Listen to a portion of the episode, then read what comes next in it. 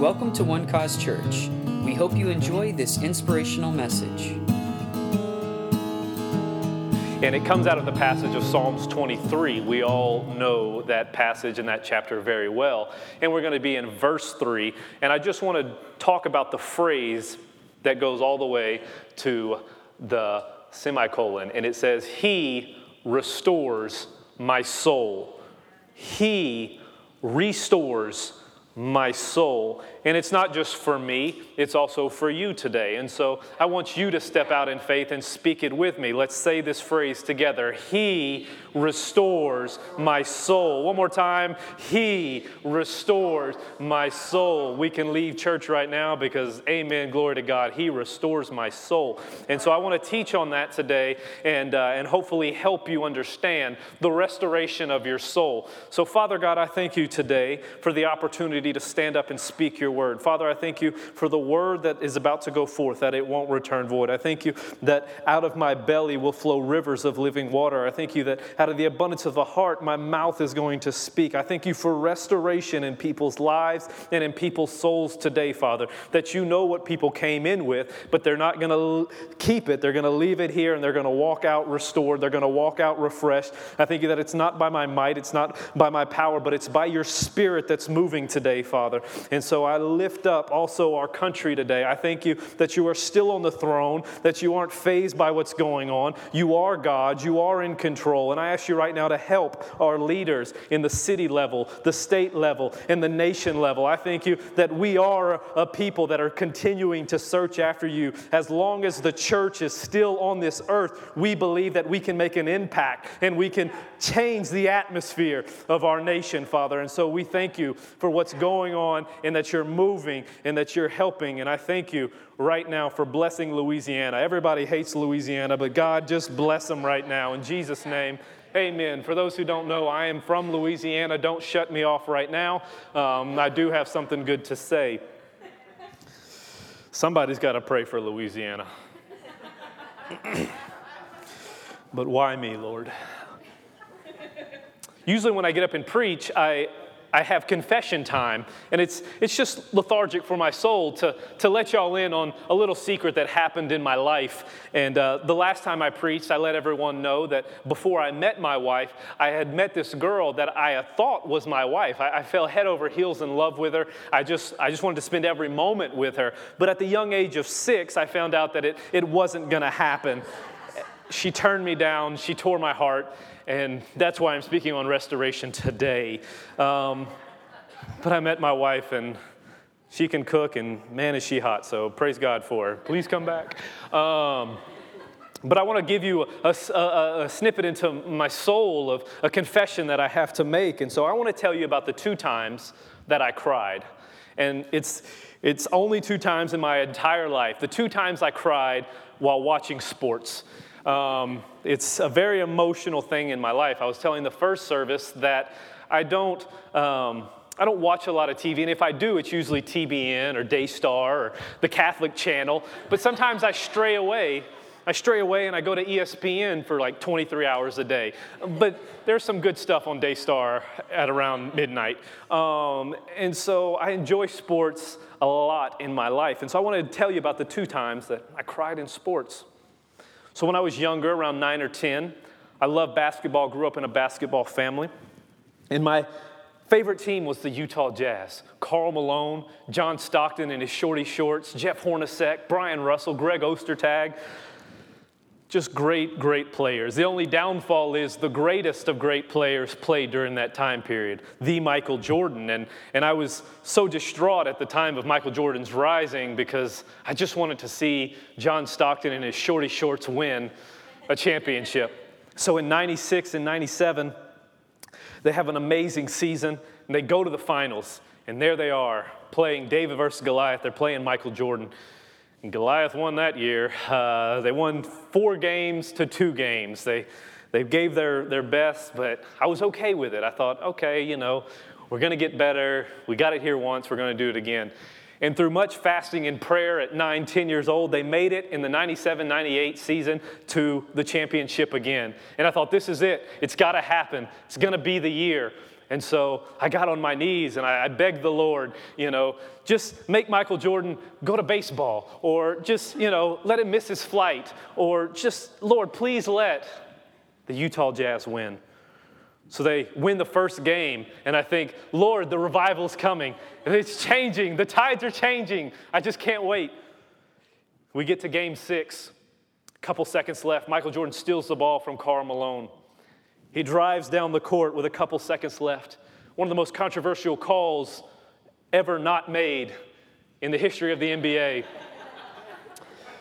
Does Michael Jordan push off Bryon Russell? Yes. Does Bryon Russell fall to a crossover? Absolutely not. Was not called. He makes the winning shot.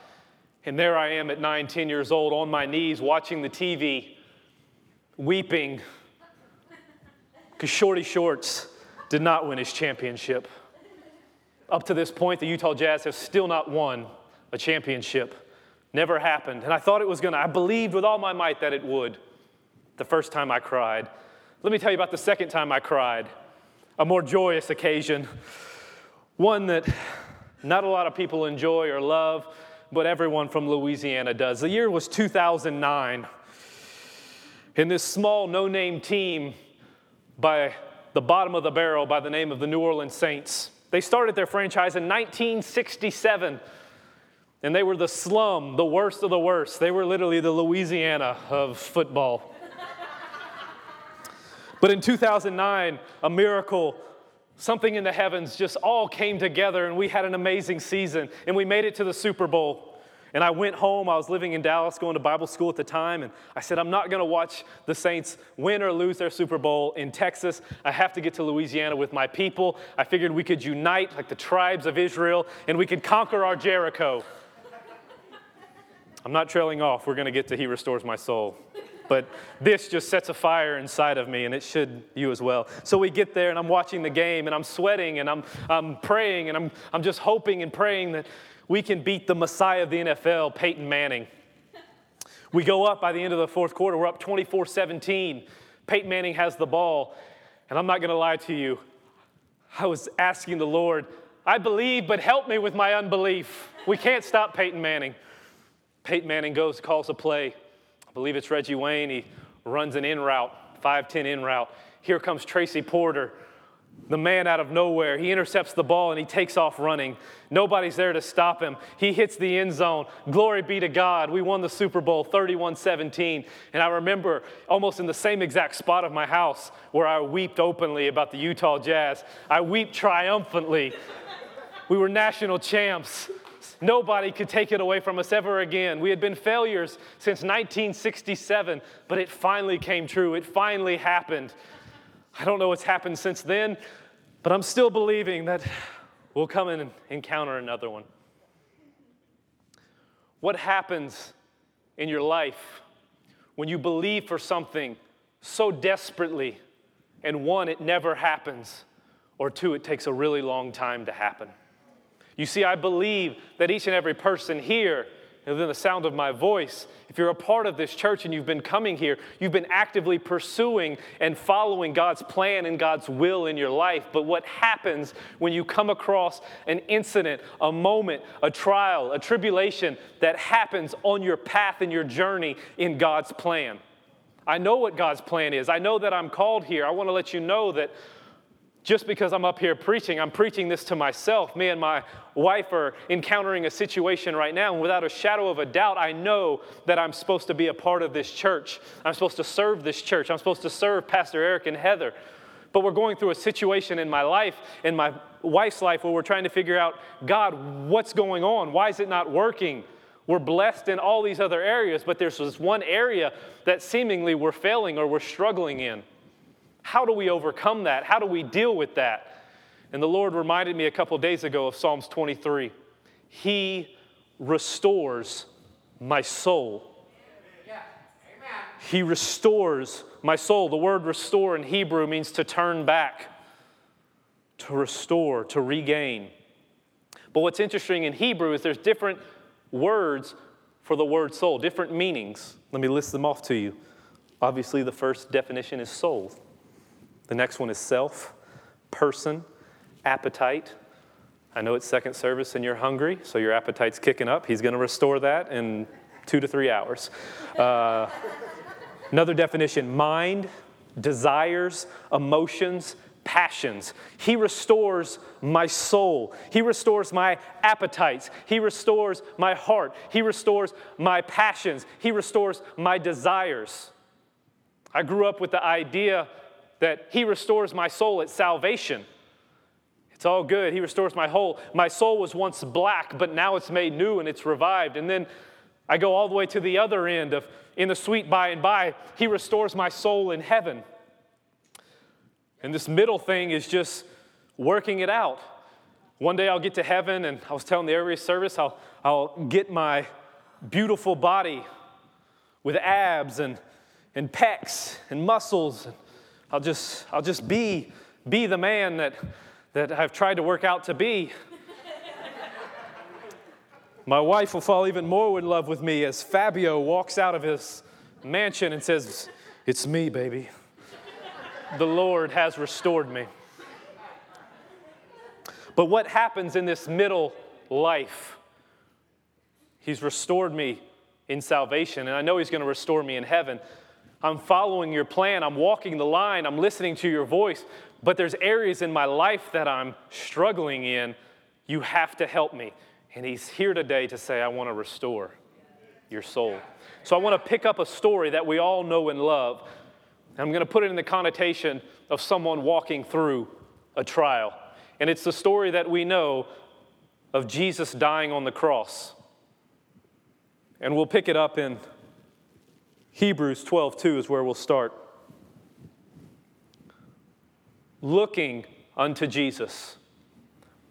If you're going through an issue in your life, something that you're trying to overcome, something that you're trying to understand, something that you feel is not succeeding in your life, I want to encourage you that the very first thing that you need to do is quit looking at the situation and look unto Jesus.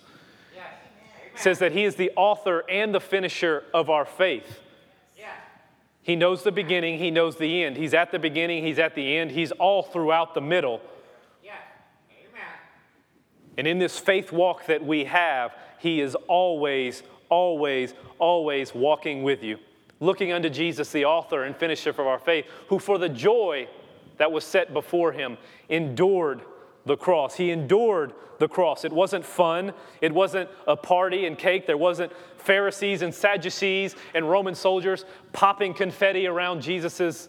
The angels weren't coming down and wiping his brow. He endured the cross despising the shame as he sat down at the right hand of the throne of God.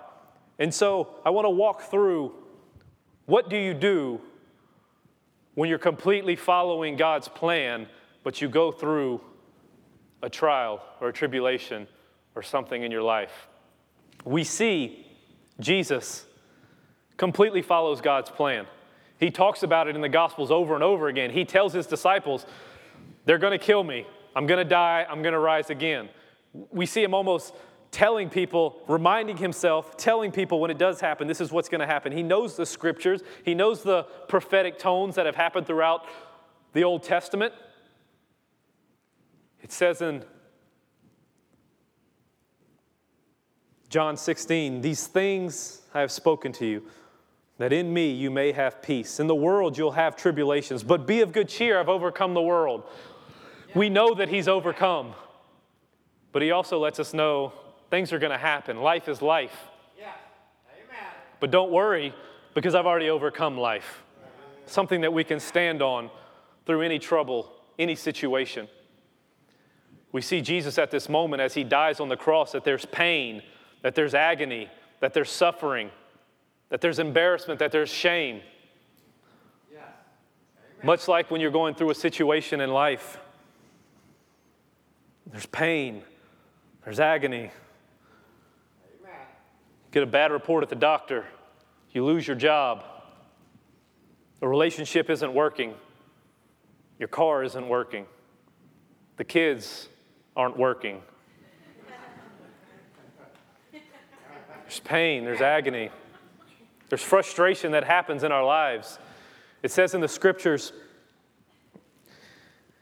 in Matthew that it rains on the just and the unjust. Life happens, things happen. I didn't, I'm a pretty good driver. I didn't know that drunk driver was going to hit me. I'm a hard worker. Why'd I lose my job? I work out every day. Why'd I get this diagnosis? Yeah. Life happens. It rains on the just and the unjust. Amen. But He restores my soul. Yeah. God. He restores my soul. Remind yourself, say it with me. He restores my soul. Another incident is Jesus hangs on the cross. He sees his mother, he sees his best friend. He's already been denied, he's already been betrayed. His family and friends are all gone, and he sees the pain in his mother's face. He sees the pain in his best friend's face. He's going through the same thing that we deal with when we're trying to figure out life. How am I going to pay the bills? And you look at your spouse, you look at your kids. You try and understand how can I take care of? How can I provide? You're looking for help, and seemingly all your friends abandon you. Jesus, at this moment, knows exactly what you're going through. Yeah. He wants to remind you that He's here to restore your soul. Yeah. God. What happens? We see in John, Jesus offers two words while he's on the cross. He says, I thirst. And they bring him a sponge with some vinegar, and he turns it away. Isn't it interesting in our lives when we're dealing with an issue that we don't understand and we're asking God where He's at? We're begging and pleading to be refreshed. Yeah. I just need some relief from this situation. Yeah. I just want to go far away. I, I want to move back home. I, I want to uh, just not be around that person. I, I just, I just want to swallow this pain and this anger in a bottle. I just want to just make it go away. I just want to be refreshed. I'm here to encourage you today that if you haven't heard, you need to find it on our podcast. That Pastor Heather preached an amazing sermon a couple of weeks ago about the peace of God and being anxious for nothing, but by everything give thanks. We make our requests known to the Lord, and the peace of God that passes all understanding will guard our hearts and minds through Christ Jesus. It's amazing to see the family as we know what they've gone through recently and we know about the church and but to watch them overcome, to watch them succeed, Amen. to watch her get up and be refreshed and refresh us. So I want to let you know if you're thirsting, he's here to refresh you today. Yeah. He restores your soul. And then we get to the worst of the worst. Jesus is on the cross. He's suffering. He's dying. And at his weakest moment, the, the toughest moment that he has, he screams this out in Matthew 44 through 46. Even the robbers who were crucified with him reviled him with the same thing. Now, from the sixth hour until the ninth hour, there was darkness over all the land. And about the ninth hour, the darkest of the dark, the worst of the worst, Jesus cries out what probably any human being would cry out every once in a while when you're trying to figure out what are you doing, God. And he says it in this Cajun French Eli, Eli, lama sabachthani. It's not Cajun French, so. Translation My God, my God, why have you forsaken me? A question that I've asked before, if I'm being honest, and it's a question that you probably have thought or asked yourself. But I want to let you know that this curse that was placed on him because Jesus was forsaken by the Father. He did have to turn away from his son. But the reason Jesus was forsaken is because it says in Hebrews, I will never leave you or forsake you ever again. I'll never do it. So I don't know where you're at right now. I don't know if you're in the car on the way to church screaming out, My God, my God, why have you forsaken me in my healing, in my salvation, in my restoration, in my finances, in my mental state? Why have you forsaken me? He comes back with a promise. Jesus was made a curse so that you could be blessed in this moment. Yeah. He will never forsake you. Praise God. So, enough of the negativity. Let's see what Jesus did in this moment. He's completely in God's will, but he's struggling through this moment. Let's see what God our Father, Jesus, the amazing man, the amazing God, does. The first thing I see Jesus doing, he's dying on a cross, suffering. He looks to his left and he looks to his right. There's two other guys that are dealing with the same exact pain, the same exact frustration, the same exact embarrassment. They probably don't even have family members there. All alone. And what does Jesus do? He looks to his left and his right and he helps them. One receives it and one rejects it. I want to encourage you today that whatever you're going through, start helping others. Yeah. Start helping others. If you received a bad report from the doctor, start praying for the sick. If you've lost a job or you're dealing with crazy debt, start giving finances to others. If you're struggling in a relationship and you don't understand, start praying for people in their relationships.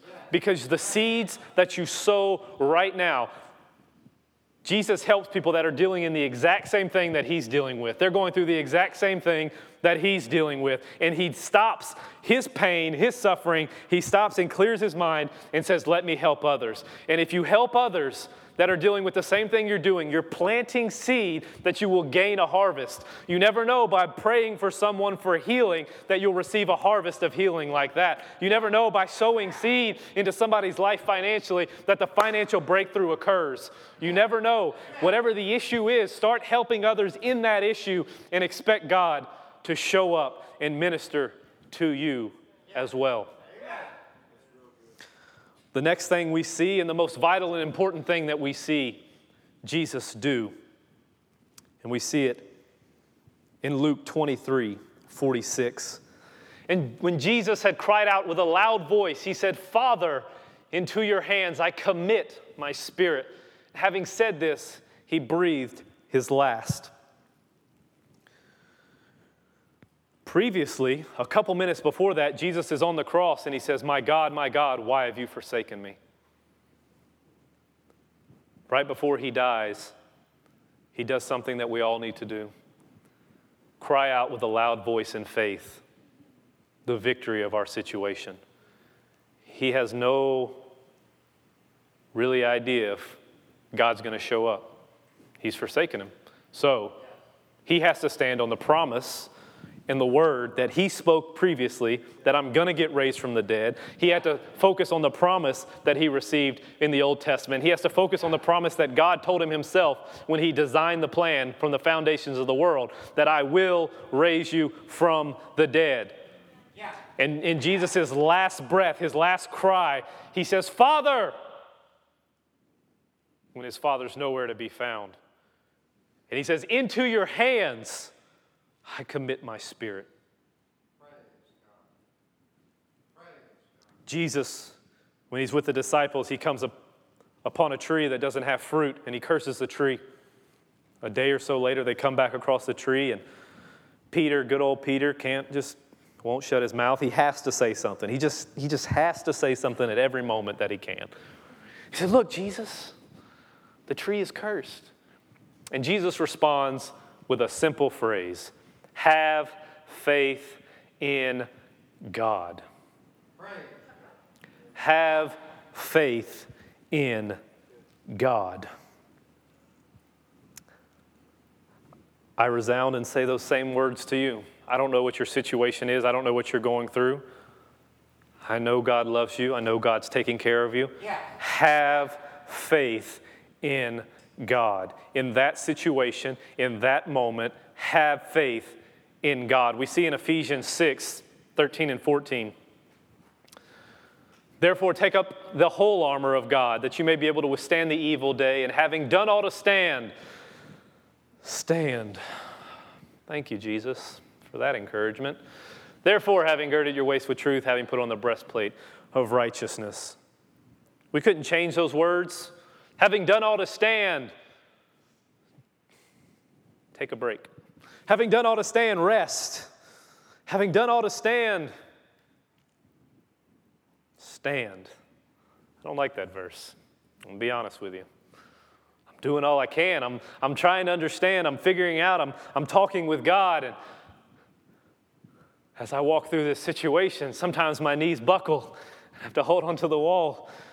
Having done all to stand, keep standing. But the thing is, I understood that verse wrong. Because it's not about me standing by myself. Put up verse 13 again. There's something we have to do first. Therefore, put on the whole armor of God, that you may be able to stand in evil, and having done all to stand, stand. Now it makes much more sense when I put on the full armor of God and I've got the scriptures and I've got faith and I've got salvation and I've got the armor of God completely on me. I can't stand on my own, but with that armor, it's like a rigid bodysuit that makes me stand and makes me walk and makes me survive and makes me overcome and helps me when my knees are weak and helps me when I'm trying to hold on. It helps me because I put on the full armor of God. And because of that, I can stand and I can continue to stand and I can walk through any situation that I go and deal with. So I want to encourage you today you can put up Luke 23 46. The best advice that I can give you is what Jesus did. And when Jesus had cried with a what? Loud, Loud voice.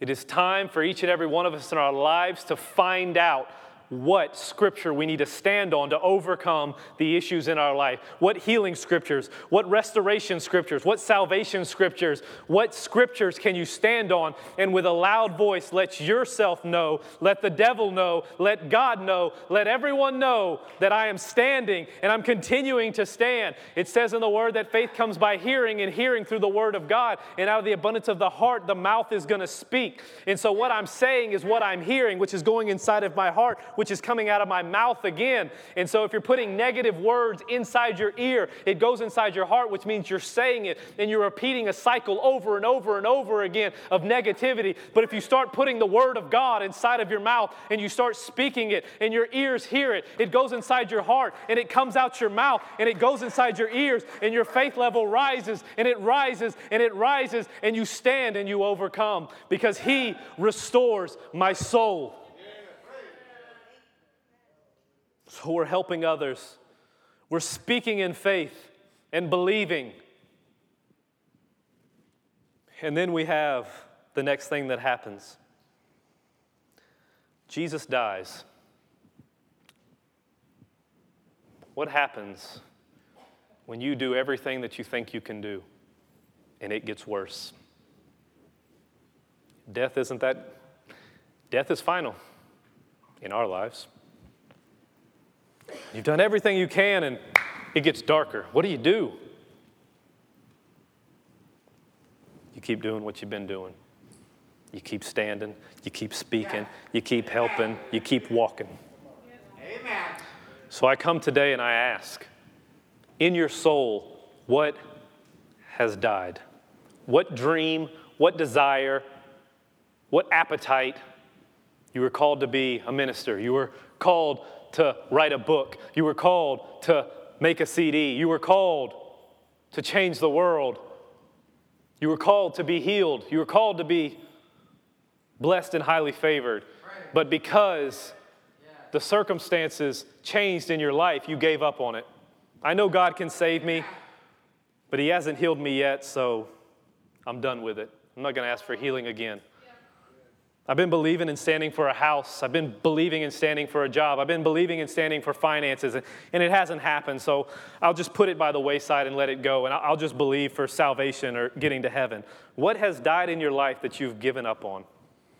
Because today, the Lord wants to restore your soul. He wants to bring that part back to life. He wants to revive it. He wants to turn it around. He wants you to start talking about that issue again because He wants to restore it, He wants to heal it, He wants to fix it.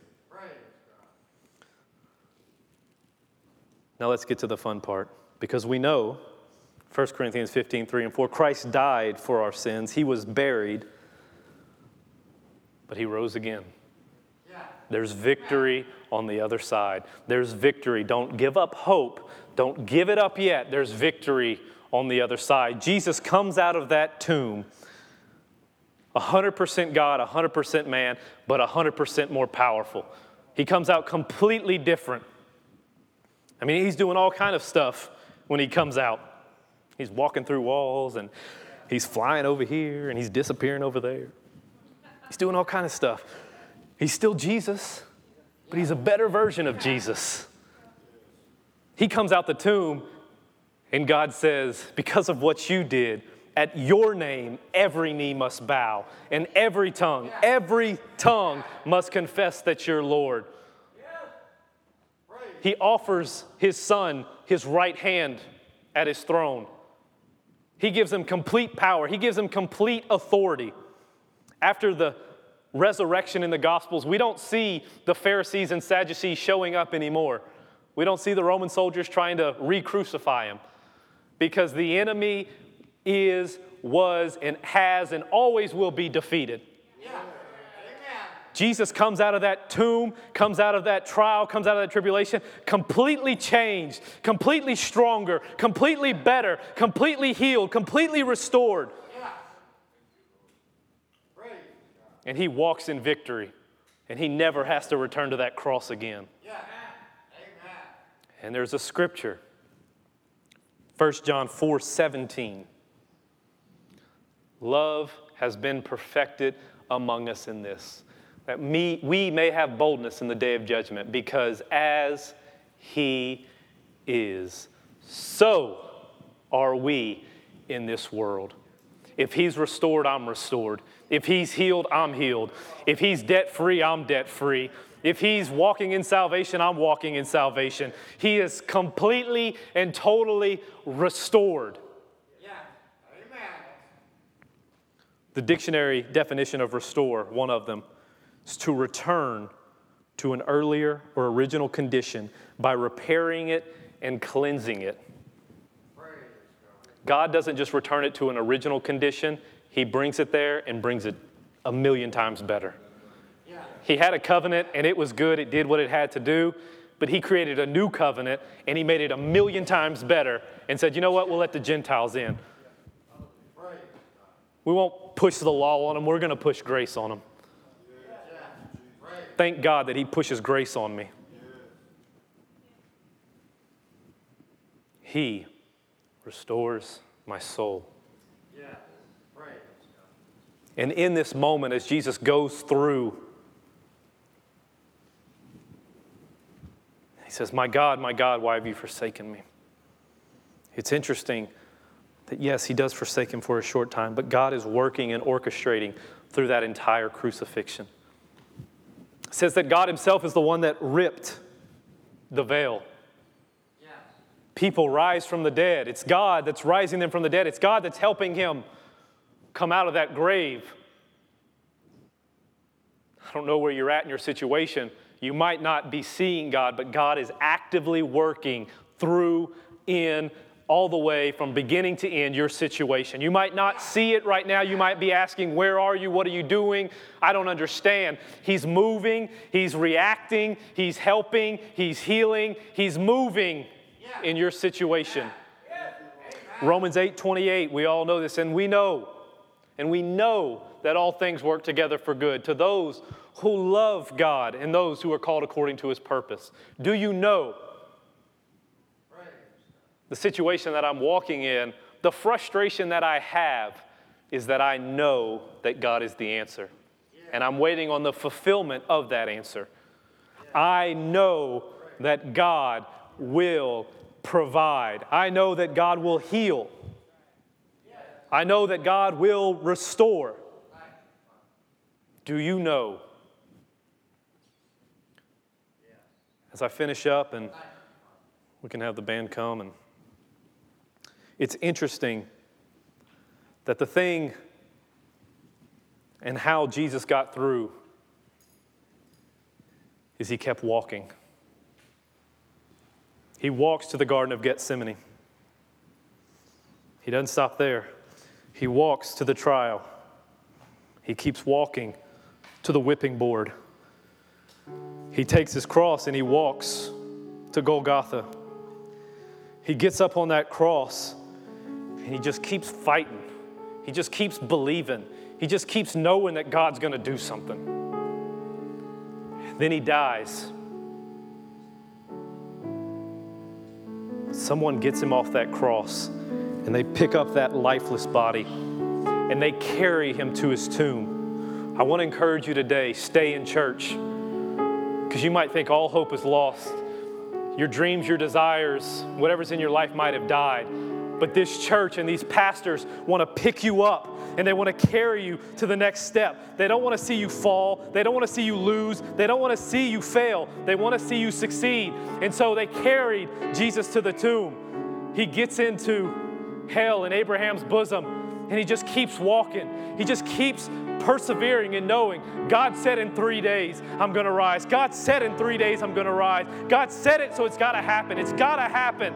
And he walks out that tomb. He keeps walking. He doesn't stop. He doesn't stutter. He just keeps believing and he keeps walking and he keeps walking and he walks into his freedom and he walks into the full restoration and he continues in the plan of God that He has. And so I want to encourage you today keep walking, keep believing. Your knees might buckle, you might not be able to make it, but there's people here that are willing to carry you and bring you to where you need to be because we don't need anyone else to be lost. We need them to be in the kingdom of God doing what they're supposed to be doing. We need to see them because this nation needs to see that God is good, that God loves His people, that God will take care of His people.